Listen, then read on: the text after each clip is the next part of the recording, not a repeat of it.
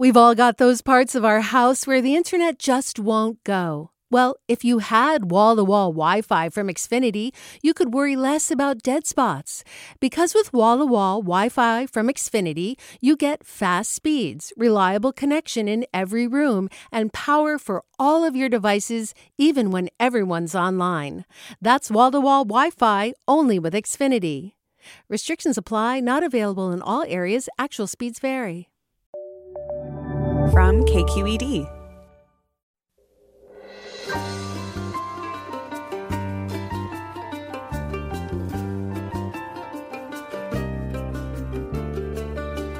From KQED Public Radio in San Francisco, I'm Michael Krasny.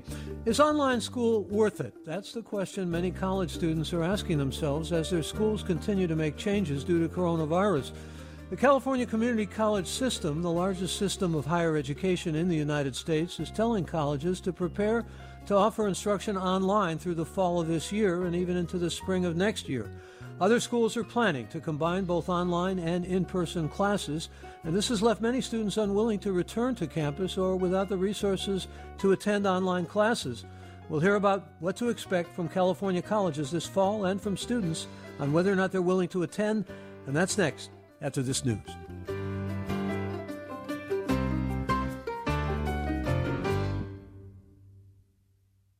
Welcome to Forum. I'm Michael Krasny. As coronavirus cases continue rising in California, colleges and universities across the state are assessing how best to operate for the fall semester. Some, such as the California State University system, are completely transitioning to remote learning. Others, like UC Berkeley, are looking to combine both online and in person classes. These changes have left students with some difficult choices continue school under these conditions or withdraw for the semester, return to campus, or stay home.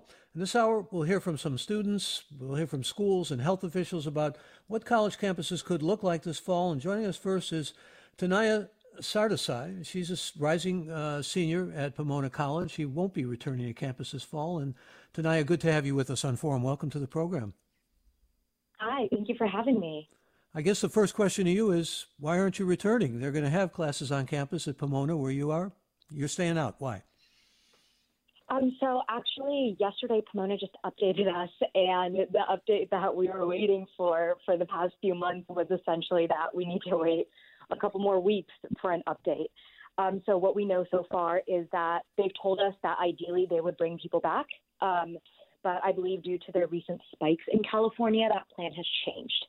Uh, so regardless of what happens, I will be taking the semester off, you know, barring any unforeseen circumstances. And I guess my the main reasoning behind this is that, like personally, I am in good health. Um, I don't believe that I'm at any increased risk for uh, getting coronavirus or having like particularly bad effects with it. And although I'm just one extra person, I know that my presence on campus may be putting other students at risk. Um, and because I will be able to find a job and um, sustain myself and find housing that way, I have kind of decided to take the year off just because I I do think that it is better to limit the amount of students that are on campus.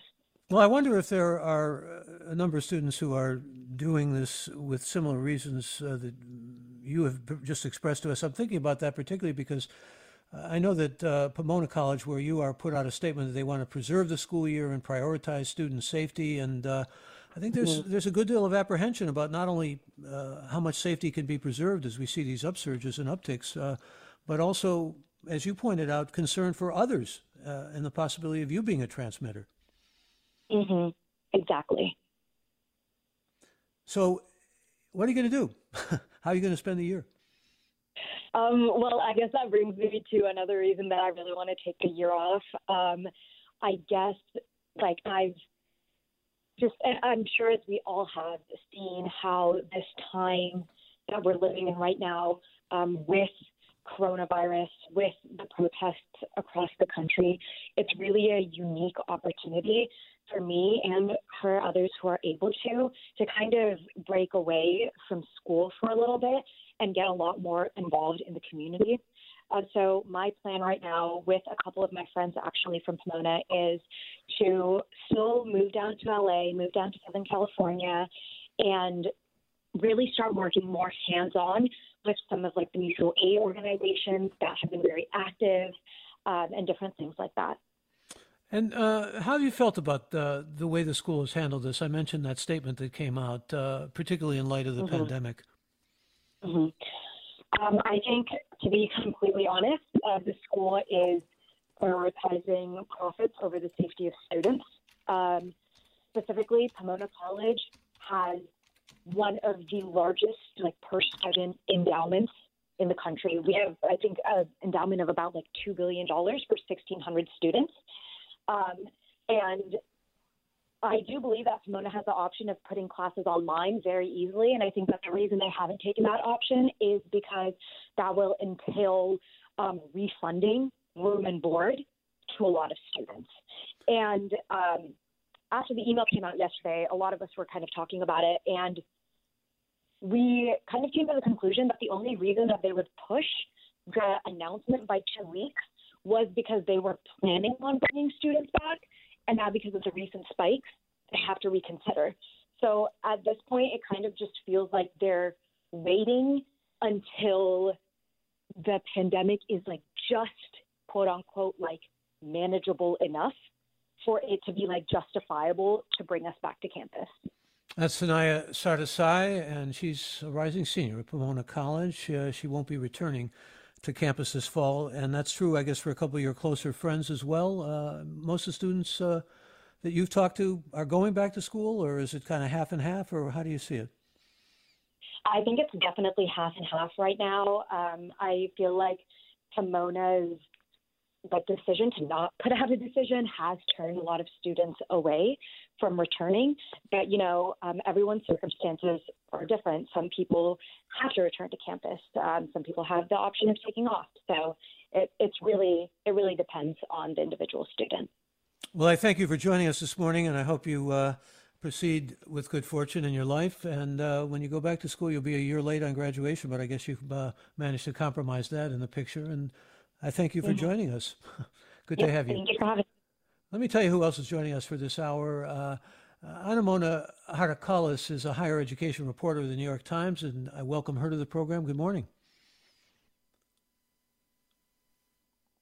Anemona Hartocollis. Good morning, Michael. Oh, I'm sorry, Hi. there was a little delay. I'm here. There. Yeah. Good. Yeah, I'm glad sorry. you're here. Thank you for being here. We also have Devin Jopp with us. He's CEO of the American College Health Association, and welcome, Devin Jopp. Good to have you with us. Thank you. Nice to be here as well. Yeah, and let me begin, Anemona, with you, and let's begin by just talking about what we uh, get as a picture that's uh, pretty much shaping up for the fall with respect to students returning to college. The general picture is is really pretty mixed because a lot are going online. Certainly, the whole CSU system is going back online, uh, and uh, I don't know how popular that's going to be with students. We'll talk about that with some students and so forth, but. Uh, what is your sense of uh, students deciding, particularly, uh, well, not only here in California where there's been an uptick, but throughout the country, that they maybe maybe it's time to take a gap semester. Maybe it's a time to uh, consider other options, even though there are lack of opportunities because everybody's suffering the pandemic. Right, exactly. There are lack of opportunities. So I thought Tanaya um, expressed this pretty well. She's um, uh, lucky probably to to have a job. Um, she's also part of this very altruistic college uh, generation, which I, I think um, is is admirable, and um, that she and others in her generation will be y- using this pandemic as a way to better society is um, an amazing thing to me.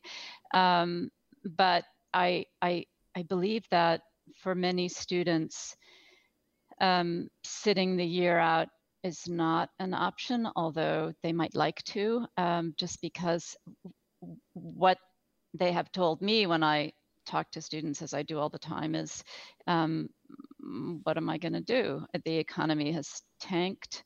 Um, you know, I am I'm, I'm worried about uh, uh, being home. I'm worried about being at school. I, have seen figures that as many as uh, 20% of students would like to take a gap year, but uh, I think it remains to be seen how practical that's going to be uh, well, and whether they'll do that. Uh, uh, how much of this has to do with learning online? Because here at the CSU system, you got 23 campuses that are going to be totally online. That's a half a million students, and there has to be a lot of burnout online. There is certainly among professors and teachers, I know, because uh, I'm one of them, but also uh, burnout just in, with respect to uh, learning remotely. Yeah, we're all burned out, aren't we, about you know doing things online. Um, Cal State is a is a huge system, so it's very significant that they're going mostly online. But if you look at um, colleges overall across the country, the Chronicle of Higher Education keeps a record of what the reopening plans are, and more than 75% say they want to bring students back to campus. Um, and well, there's a lot of money involved. I mean, uh, we have yeah. to realize that. I mean, they can, they've been losing uh, millions of dollars potentially. Uh, they were not in great shape before this pandemic. Many colleges and universities, and there's a there's a great sense of declining enrollment, and uh, that's of concern. They can't put students in the dormitory, and they can't really raise the money that they have to raise. I, I think that's right. Um, it's hard to imagine how many of them could survive or maybe will survive even um, under the circumstances. So there is a strong imperative to bring students back, I think, and, and with that comes a demand from students to have uh, the kind of college experience that they grew up and worked hard to get to. Ana Mona Hartokalas uh, is higher education reporter of the New York Times, and uh, the fact is uh, that uh, I, I, read a piece that you did about students who were waitlisted at colleges, and some of these colleges, uh, particularly you know premier colleges, are now saying you're not on the wait list if you can commit now. We like you because uh, it's not only a lack of revenue that's coming in uh, uh, from students who are here in the United States, it's also foreign students who aren't necessarily coming back. Isn't that right? Yeah, um, there's a large contingent of foreign students who won't be able to return, and um, who pay top dollar because uh, they are they are usually full payers. So that's a that's a loss both of um, population and of money. And let me bring uh, Lizette Navarrete into this conversation. She's Vice Chancellor for Finance and Facilities Planning at the California Community College Colleges uh, from the Chancellor's Office. And good to have you with us. Welcome to the program. Hi, great to be with you. Thank you for this important conversation. It is an important conversation, and I'd like to begin with talking about the importance of revenue, since I was just talking about that with Anemona. Uh, how the community colleges set up in terms of this pandemic, and how do things look, and particularly in terms of students coming back or learning online? What are you doing? On the with regards to you know resources and the overall budget, this was a very complex budget cycle for California community colleges and all of higher education. Um, essentially, you know, resources for community colleges will uh, primarily be deferred. About 1.5 billion will be deferred to to uh, future fiscal years, and in in order to um, continue education, preserve courses for those that need it. Colleges will be relying on their local reserves um, or any um, borrowing programs um, in order to to um, continue their work. In terms of reopening, what we're really seeing is that campuses for the fall will primarily be online. Uh, some colleges that have programs that are in career technical education that can and are essential to be taught in person and contribute to essential industries within California may continue in person, but they will, follow uh, strict social distancing, max, masks, sanitation rules. Um, it's going to be a complex operation, um, and that's really what we're seeing is most will stay online. Yeah, I'm glad you mentioned uh, the fact that there are many students in the community colleges. It's a kind of pipeline in many respects for essential workers, for those who are on the front line in the pandemic. For, in fact, there's a lot of producing of PPEs that are going on now at the community colleges, and uh, this is, I think, important for the public to understand the role that you play. It is. Uh, you know, some of the innovative things that we've seen at California community colleges is um, utilizing 3D printing technology to create uh, shields and masks. Um, this is something that we've seen in some of our career tech ed programs. And then we've also seen um, the continued work to support uh, frontline workers uh, in that are critical to the response and recovery for um, this pandemic and in, in, California as a whole. Those and our goal, those programs, is to continue them um, either in, in, hybrid approaches um, through uh, online and distance learning, or in person where feasible. Again, uh, following uh, strict sanitation um, and other protocols.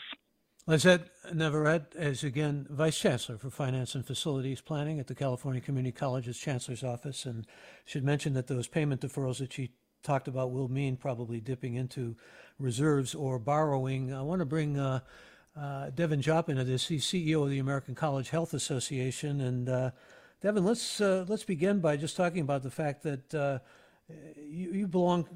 your group actually is uh, covering about 1,100 universities doctors, nurses on campus uh, nationwide, and put out a 22 page uh, task force report, which has guidelines in it for the best practices during the pandemic. Uh, this is in partnership with the CDC. There's a lot in there. There's a lot about housing and sports and PPE and classrooms, but uh, nothing about universal test lines in your guidelines. Why is that? Yeah, uh, you know, when we first came out with this document uh, in early May, we've been kind of uh, working hand in glove with the CDC, trying to figure out what they're saying and making sure that we're in line with kind of uh, uh, what prevailing thought was. Uh, in fact, and, and, so we didn't have at that point in time good evidence to go on whether or not that was the right recommendation to make. Subsequently, the CDC did put out some guidance this week, in fact. Um, that that does not recommend uh, universal testing for students uh, upon return, uh, and, and probably for the reasons that you might guess. Um, you know, certainly issues around the sensitivity of those tests. Um, you know, certainly if you do a kind of everyone in, let's get tested. Uh, you know, in some cases you may not be able to detect the virus in some of the early uh, asymptomatic uh, or pre-symptomatic stages. Uh, and then the other problem, of course, is you know if you do and test everybody and everybody comes back negative, uh, it doesn't stop a student from going uh, you know, out somewhere or there's a party or some get together. And next thing you know, that person's infected. And then you have to go back and retest everyone again. So I think there was a lot of pragmatic issues. On top of the fact that testing uh, availability and cost is still a significant issue um, uh, and one that we're obviously very concerned about. Well, let's talk about that. Uh, but let's talk about particularly in terms of what you are at least advising and what these guidelines present to students as well as to teachers, because the teachers are deeply concerned about the pandemic and about exposure to the virus and so forth. Uh, the usual emphasis, uh, I suppose uh, we can say safely, is on physical distancing, on mask wearing, and all of those kinds of things. Um, but what are you saying specifically that will bring students more back into the fold and you know make your revenues uh, at least somewhat better with respect to the colleges, make their, I should say, revenues better? Yeah, no, it, it's it's. I think it's again a fantastic question. The issue um, ultimately comes back to uh, you know I think you know I heard the earlier speakers talk about you know juggling the financial needs, which is critically important. Um, but you know I think the other important need is really kind of making sure we keep our students, our faculty, and our staff safe, uh, and that is really paramount. And I think uh, you know, our universities are all trying to figure out what does that mean in their own communities and how to do that. Um, you know, there is, I guess, maybe to caveat, there is no way to fully protect an institution. And I think you know what our recommendations do is kind of help mitigate uh, and provide some some suggestions of best practices. Uh, but outside of mask wearing, which is what you, one of the things you indicated, and, and maintaining social distancing, um, you know, some of the other areas are things like no large classes, um, limits to 30 individuals, and I know a number of universities are either trying to stagger their classes and or in some of the cases where they have large classes planned, because some of them can get into the hundreds, uh, they're using remote learning, uh, even though the student may be on campus. Um, you know, certainly some are looking at trying to stagger the student bodies on campus because there's issues around how do we make sure that in residential life uh, in, in, those halls, uh, we obviously don't have too many individuals in a room. Um, and so, you know, trying to space them out, uh, dealing with cleaning of bathrooms, uh, particularly if they're communal bathrooms. Um, and so some universities are taking, like, for example, half of their student body and making them residential. Um, uh, some are doing kind of staggered days of learning. Um, and some, as you mentioned earlier, are going completely online. Um, I think the other one too is you're seeing uh, a number of schools that are looking at early closures, uh, early openings, early closures, uh, with the thinking that you know by the time we get to the around Thanksgiving uh, and flu season hits, which is going to be a very significant challenge in order to juggle flu versus COVID-19. Um, uh, that's another area. And I think the other big thing too is, is really trying to figure out with our faculty, our staff, um, uh, as well as our high risk students, uh, trying to make sure that we create opportunities for, for engaging them. Uh, and so, for example, you know, high risk students uh, that have multiple chronic conditions may simply not be able to come back to campus um, and may have to engage in remote learning. Um, and I think the same thing for some of our faculty and staff. Um, and so, so I think a lot of these areas are kind of critical components. But I think the other part, just to mention, is the importance of what happens when there is a um, you know a virus and, and, we, we discover someone that actually has COVID-19. And I think the universities are all working on trying to put in protocols around how to handle quarantining, getting students into uh, quarantine housing, uh, and then also really trying to work with the public health departments and building capabilities on campus around contact tracing and trying to figure out who they are in touch with and trying to mitigate uh, the spread of the virus. So uh, a, a lot of different areas here. Join us. We're talking about uh, students and colleges and health officials, uh, talking with them about what college campuses could look like this fall. And uh, how do you think schools should handle this semester? And if you're a college student, what are your plans for the fall? You give us a call now, and I invite you to join us. The number to call is 866 733 6786. That's 866 733 6786. You can also get in touch with us on Twitter and Facebook. We're at KQED Forum or email any questions or comments you might have to forum at kqed.org. And coming up on a break here, and I know you have to go, uh, Lizette Navarrete, I want to ask you before you go. Uh, what are you doing to retain students, uh, especially in light of the online learning? Many of them are dealing with family work and technology challenges and all of that that's one of the key pieces that is going to be a focus for this summer and fall. Um, thankfully, there was an inclusion of a block grant for California community colleges that it will help us work on those strategies specifically, and that can include uh, accelerated courses um, or re-engaging students. Um, first, looking at those that had to take an excuse withdrawal from their classes, or those students that um, weren't able to complete the spring semester due to COVID 19 interruptions. And so we're really going to be working with colleges on how to re engage those students.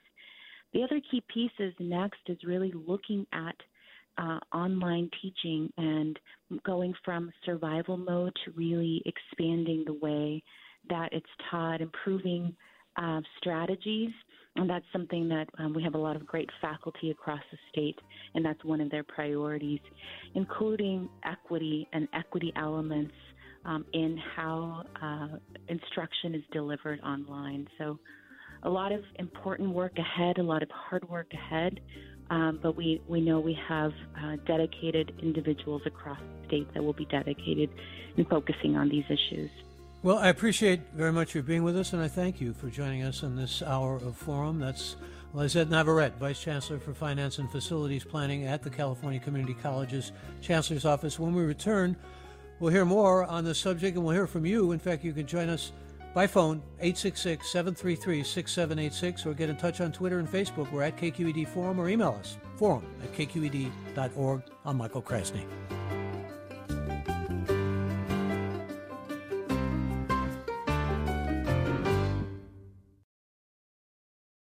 This is Forum. I'm Michael Krasny. We're talking about what college campuses uh, could look like this fall. And if you would like to join this program, we invite you to do so. How do you think schools should handle this semester? And if you're a college student, what are your plans for the fall? You can join us at our toll free number, 866 733 6786, or get in touch on Twitter and Facebook. We're at KQED Forum, or email us, forum at kqed.org. Let's get Ben on from Dublin. He's a student at UC Berkeley. Good morning, Ben. Good morning. Um, I find this situation really interesting, um, especially for Cal and its campus being in the city of Berkeley and being an urban environment, um, I've noticed my school be very uh, back and forth about how it's setting up the campus, how it's setting up uh, schooling in the COVID environment. Um, and so, really, it's a very unorthodox situation, especially because Cal is such a huge research university that I've noticed that uh, laboratories and any situation that you need to be in person is getting priority.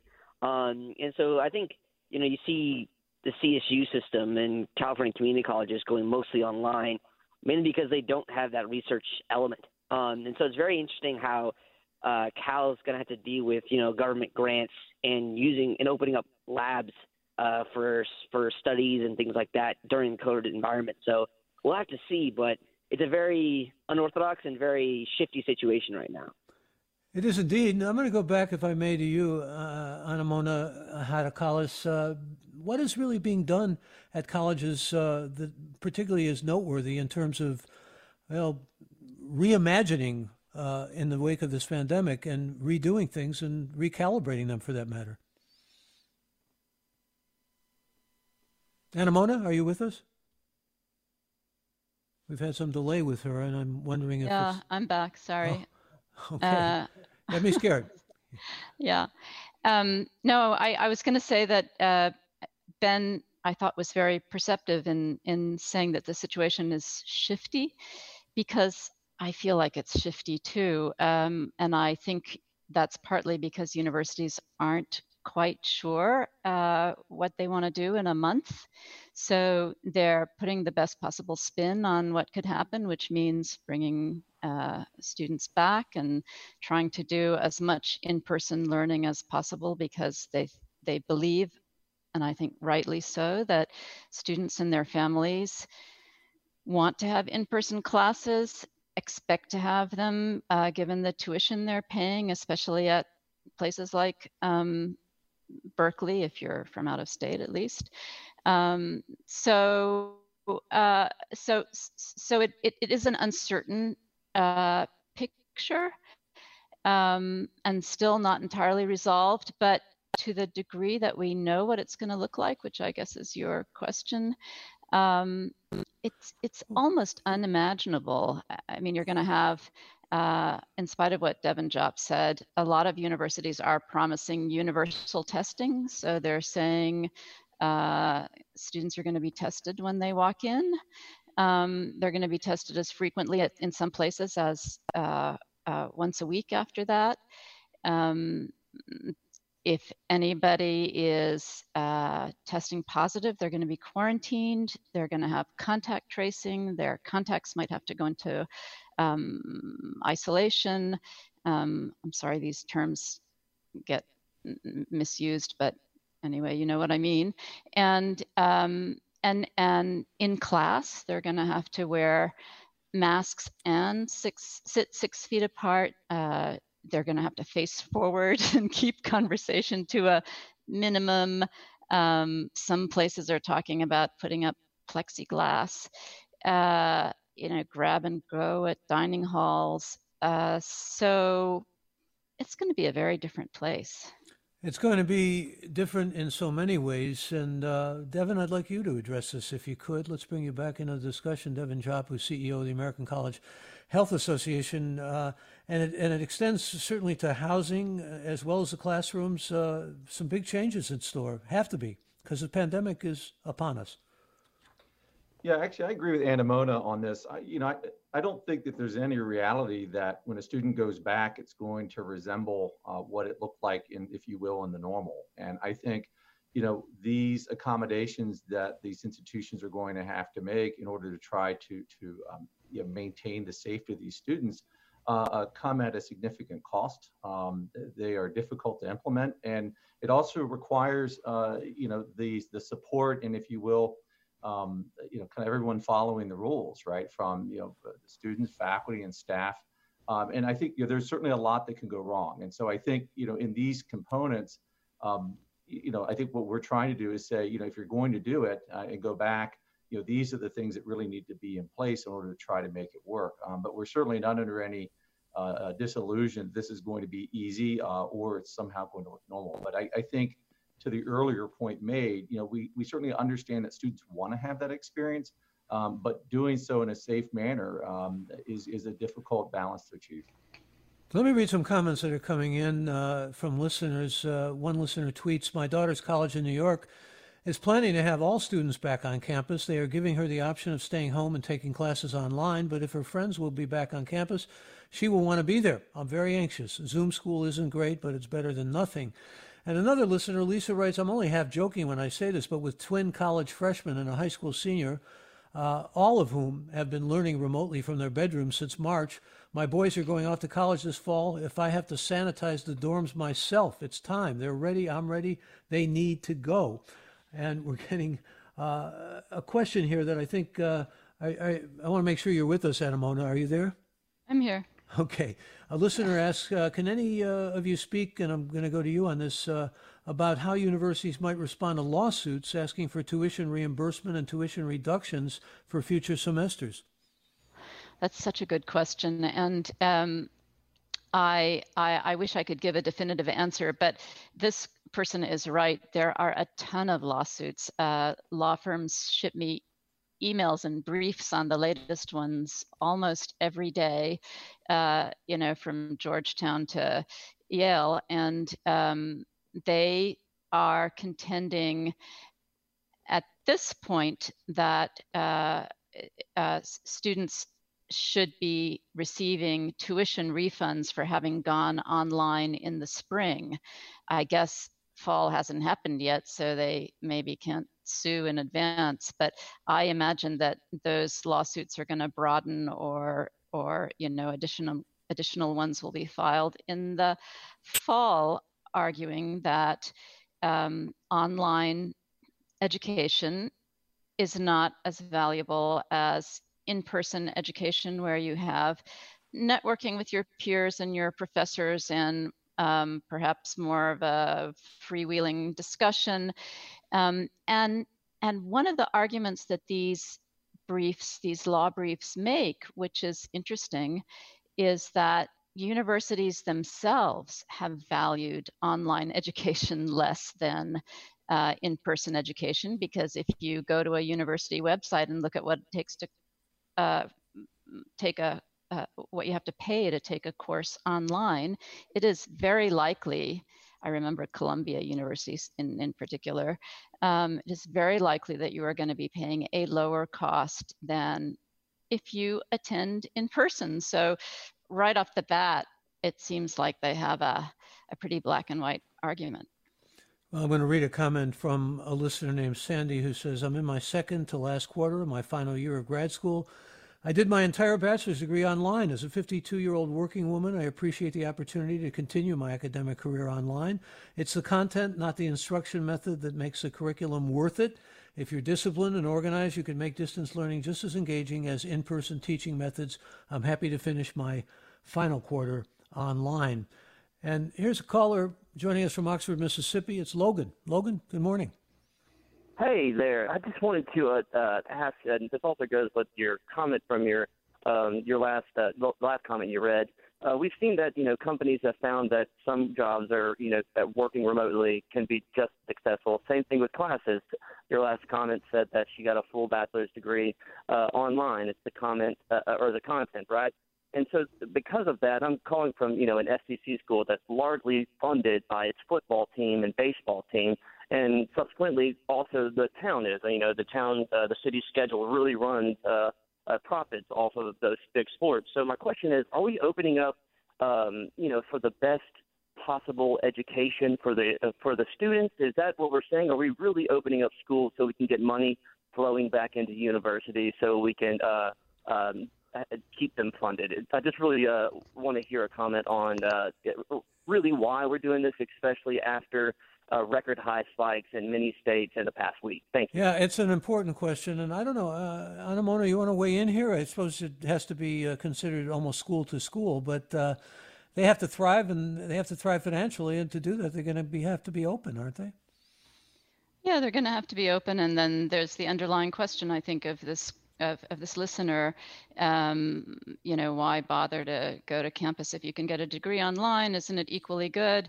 I think um, this is opening up a huge argument about that. And many people, like that mother who said her boys would have to go back if she had to sanitize the dorm herself, would say um, that the the the level of engagement is superior at a traditional uh, a campus, uh, at least for undergraduates. I think for uh, grad students, it, it, it, it, may be different. Um, you know, it's a debate. Well, let me go back, if I may, to Devin Jopp, uh, who again is CEO of the American College Health Association. And uh, Here's a question for you, Devin, from a listener named Mark, who says, My daughter will be a senior at Stanford. She's decided to take a gap year, and I'm very supportive of it. Getting the university experience is more important than crossing the finish line on some artificial schedule. One problem with gap years, we took her off our health coverage when she enrolled because she had Stanford Health, but she won't have Stanford Health during the gap year. Any uh, wisdom you can shed here for us? Devin? Yeah, uh, you know, I think when it comes to individuals that are taking a gap year, um, you know, maintaining coverage is important, and, and and it depends from school to school, kind of what kind of coverage they're offering. In some many cases, they offer a student health insurance plan, um, and that plan um, oftentimes has a time period after which you disenroll that you're actually allowed to continue to maintain coverage. So they should check with their university and see what that duration is. You know, it can be as short as three months, it can be as long as a year in some cases. Um, and then, of course, you know, if they do leave the university and drop off uh, policies or that's not an option, uh, certainly then going back onto like exchange-based products, you know, the ACA um, or other kinds of policies that are out there would be advisable. Certainly, dropping coverage is not advisable. Um, and so I think, you know, really, uh, insurance companies have been working with institutions, I think, on trying to um, uh, work with them to ensure that, that students are remain covered um, during these time periods because we certainly know that it's in in a diff- uh, different times. So it's uh, it, it's certainly not, not an issue that's going to go away. I, and the other comment I would want to make on the degree issue too is, you know, I think also there is some data uh, during the Great Recession that came out around the value of degree and, and getting a job. And I know, while I, I, know there's a lot of discussion around gap years, I do think the value of getting a degree still remains and will remain through this. And so uh, I certainly encourage listeners to kind of consider that when they're looking at their plans. And let's hear from another listener. That's Steve joining us. Steve, you're on the air. Good morning. Hi. I just wanted to remind the listeners that uh, community college means that it's for a larger group than uh, just those aspiring to go on to four year colleges or to complete a two year education. Uh, it serves uh, people of my age, the older adult community, in a really vital way. I teach two poetry writing classes for the Santa Rosa Junior College, and it couldn't be more uh, joyous a participation I, these people come from a wide variety of uh, jobs, occupations, positions in life, with decades of experience to write about. A number of them have become published poets, and it's it's just a joy to participate in this venture. And uh, funding is always in question for this part of the uh, community college system but I think it is as vital as any other aspect of uh, community college teaching. Steve, it's good so, to you to call and good of you to share your joy. I appreciate hearing from you this morning and thank you for that call. Uh, Steve in Petaluma. We're going to go now to Karev Sharma, who is a student at UC Berkeley. She'll be returning to campus and welcome to the program. Good to have you. How's it going? Thanks for having me. Uh, glad to have you. And you're returning to a hybrid situation. Some of your classes will be online, presumably, and some of them will be face to face and in person. Why are you going back? What's what's compelling you? Yeah, so I mean, honestly, it came down to three major reasons. I think the first is simply the uncertainty of it all. We really don't know, like, we don't have a strict timeline on when coronavirus is going to stop and when this uncertainty is going to end although we're confident that a vaccine is going to come out, we also don't know the effectivity of the vaccine and if it's actually going to be useful for everything that needs to be done and everything that needs to be healthy. So I think that the biggest thing for me was just the fact that I shouldn't be living my life in fear and changing the way I act simply due to this virus, but I should be following public health guidelines, right? I think the idea is to find some type of normality within these parameters. And for me personally, like at my college tenure currently, a gap year did not make sense for what I would want to get out of a gap year. So I figured if I'm still going to be taking classes, I'm just going to try and come back on campus and still wear a mask, still socially distance, and try and like make make the situation as normal as you can given circumstances while still being safe and doing everything that I need to be doing. So you thought about doing a gap year? You actually considered it and waited, so to speak? Yeah, I, I, I spent about a couple days talking to my parents about it, and I think the biggest reason why I chose not to was just the fact that I think a gap year is meant for one of two things. One is either to kind of travel the world, gain a world perspectives, which given the current scenario isn't a like realistic option per se. And the second thing is to like either get a job or do something more hands-on. And I also thought, given current scenario with Corona and COVID 19, uh, I wasn't going to be able to fully do that as simply just a rising sophomore. So I figured it'd be better to try and continue my years at UC Berkeley and just kind of continue this process. And you're going to do the social, or as we call it now, more common to call it physical distancing, and try to follow all the uh, rules as best you can or guidelines. Uh, but what about activities? Uh, how much do you expect to be able to participate in the kind of normal activities that you would? Yeah, I think that's a good question because obviously I want to go back partly because you only get in college once, right? You want to have that college experience. But I think that when you go back to campus, you have a decision to act responsibly, and you kind of have this like moral duty to act responsibly, right? Because if I'm not wearing a mask and my friends are wearing a mask, and if we're not physically distancing and doing everything we need to, we're putting others' lives at risk and just kind of attributing to these like rising cases. So I don't know. I'm personally, I'll still, I've played socially or physical distance spikeball with wearing masks with some of my friends from home, and I've tried to do everything possible. So I think there's definitely some type of parameters where you can interact with people although I'm not expecting it to be like a typical like college tradition, typical college experience, I still think there's some value in going back and like being able to interact. Talking to uh, Karev Sharma, he's a student at UC Berkeley, and he'll be returning to campus this fall. I'm looking at a tweet here. Uh, I'd like to get your response to this, Karev. Uh, this is yeah. a listener who writes The safety precautions schools are planning, all presumed kids will follow them, which is absurd. Fully formed adults are already getting quarantine fatigue. College students are not fully formed adults, they have terrible impulse control.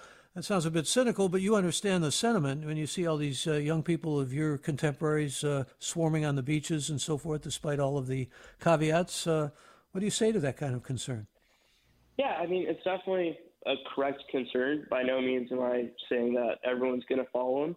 But I think there's just this sense where you have to keep others around you accountable, right?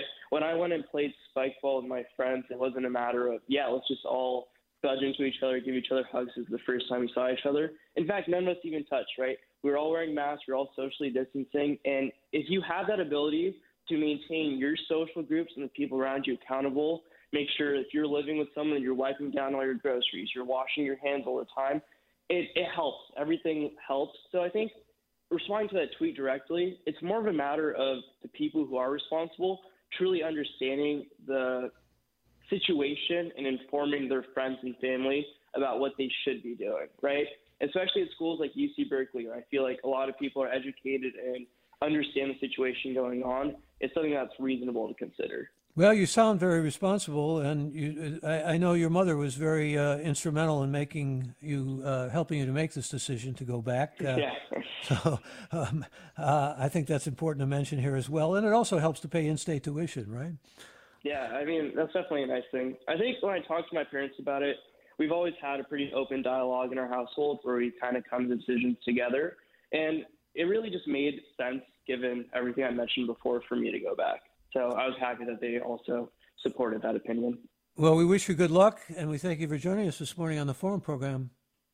Yeah, thanks for having us. Really appreciate it. That's Karev Sharma. He's a student at UC Berkeley, and he'll be returning to campus. And let me go uh, to Devin again. Devin, here's a question from a listener who says, Here's yet another argument for universal health care, Medicare for all. The absurdity of making education choices based on the impact of their insurance coverage only in America. I suspect there are probably many students who indeed are making those decisions, as we heard from one earlier, on the basis of health coverage. I, I mean, let's face it, you know, it, it's a reality of it. And I think, um, you know, stu- we need to keep our students healthy. And, and in order to, to keep them healthy, we also have to keep them insured. And I think, um, you know, I, I would hate to think that obviously students are paying uh, tuition in order just to keep their insurance. Um, but on the other hand, uh, you know, I, again, go back to some, my earlier statement, I think there are continuation options for students. Um, and whether those are certainly within their university or even going back to, uh, to ACA-based exchanges, um, you know, th- that's the reality we live in. Uh, you know, whether or not we should have a universal healthcare system or not, I think that's certainly for many others to kind of debate. Um, but I think you know, we certainly are in favor of always trying to make sure that students have the insurance that they need. Um, rec- recognizing that you know if you do decide to leave university, uh, you know it definitely forces the pressure on those individuals to try to find coverage um, outside of the institution if they're away for a prolonged period of time. David Jopp is CEO of the American College Health Association, and uh, Anemona Hartocollis, is higher education reporter at the New York Times. Uh, let me go back to you, Anemona, and get a response uh, from what we're hearing from uh, another listener who uh, wants to ask about all of the. Um, well, let me, let me read what Robert writes. Uh, he says If the answer is the schools need the money, then they should find funding elsewhere, not put financing on the backs of underserved students. Thoughts yeah. from you? Yeah. Well, um, that is an argument that I've heard as well, and and one of your uh, guests raised it. I think uh, can't they tap into yes the young woman who's taking the year off tap into the wealthy endowments and uh, the universities say that's limited but of course uh, there's always a little more fungibility than they admit um, an interesting phenomenon is and and i you know i hate to make it all about dollars and cents because clearly education is is is more than that but um but uh, on uh, at the same time it's a very expensive proposition these days. So an interesting phenomenon is that um, at least moody's investors service uh, which looks at the financial picture of universities, says that um, they expect a lot more students to go to community college because it's cheaper. So this may all be a good thing for community colleges, and it may indeed, as the lawsuits indicate, um, make uh, uh, students more price conscious and perhaps uh, universities more price conscious. I'll just give a plug for my rival paper, the Wall Street Journal, which had an interesting piece about how this is a great time to negotiate with your the university your child has just been accepted to for a lower price. And I would recommend the writing that you did on the University of Kentucky, where that's being weighed and considered to a great extent, and it is probably at almost every university. It may change the whole uh, fiscal structure of many of the colleges and universities. I want to read a tweet from a listener who says, "I have a daughter who goes to uh, University in Los Angeles. She's still trying to decide. The pros and cons are numerous and the issues complex. Some classes will be online regardless, some will be in person. Uh, thank you for that. And let's go to Florida and welcome Andy. Andy, join us. Hi there. How are you? Okay, thank you. How are you?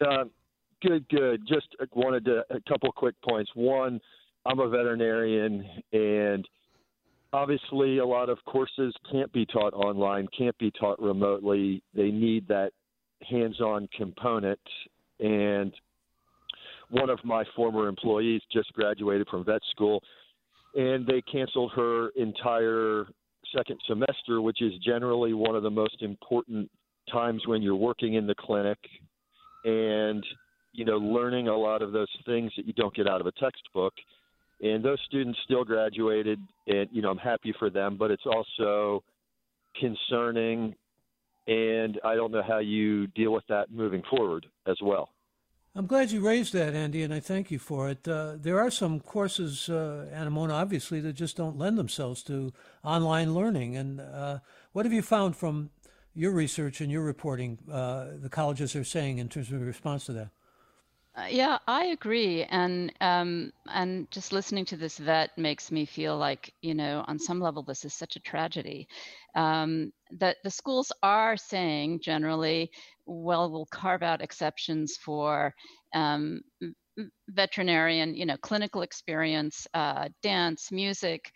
How much they'll be able to do that, I don't know. And let me tell you, when I talk to students, um, it's maybe counterintuitive, but computer science students have told me we don't want to be online. It is better for us to be taking uh, classes where we can collaborate um, and and learn from each other uh, in in in in teams in person, not online. So um, it's not necessarily what you what you think. And and and at first, when in March, when schools closed down, I thought online, okay, great. It's like Aristotle, one teacher, one person under a tree. It's very intimate, but um, from what I've heard since then, it's not. It can be quite alienating. I can speak with my hat as a professor that uh, there's nothing like in class dynamic learning. There's face to face learning, uh, and I think most of my colleagues in the academic world feel the same way. We've got very little time left here. I want to go back, Devin, to you, and many questions coming in about mental health for students. Uh, what do the guidelines tell us? What should students know? What should parents know? And teachers? Uh, yeah, I mean, I, we're very concerned about mental health, and, and um, it was already a rising concern. Um, we run the National College Health Assessment that looks at this across universities, and we've seen kind of a disturbing trend already. Um, I think throw in uh, the stresses of you know social isolation, losing loved ones, um, stresses of kind of what the new normal environment is. I think is going to throw a, a, a lot more complexity on this. So um, we're trying to help our universities figure out what kinds of strategies they can use in order to try to uh, help mitigate it. I'm going to read one more comment before we say goodbye. Vanessa writes The pandemic has led me to drop out of culinary arts school last week, where I was apprenticing at a once fast paced French restaurant in San Francisco. I reassessed my priorities, and my health was more important than exploring myself through the arts. I'm now exploring going back to school and exploring subjects to study that don't require as much close contact with others. Well, we've heard both sides of that. I wanted to conclude with it. Thank you for joining us. Thank you to our guests, and thank you to our listeners. And for all of us here at KQED Public Radio, I'm Michael Krasny.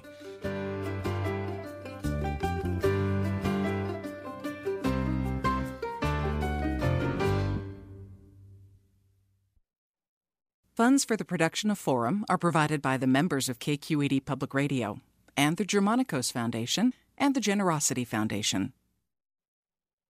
Support for Forum comes from San Francisco Opera. Set 10 years after a school shooting, the critically acclaimed opera Innocence takes us into a complex emotional journey where our understanding of innocence and guilt is constantly upended. Kaija Saariaho's ethereal score collapses the past into the present as a community of survivors grapple with how to move forward. Don't miss the highly anticipated American premiere of Innocence, June 1st through 21st. Learn more at sfopera.com. We've all got those parts of our house where the internet just won't go. Well, if you had wall to wall Wi Fi from Xfinity, you could worry less about dead spots.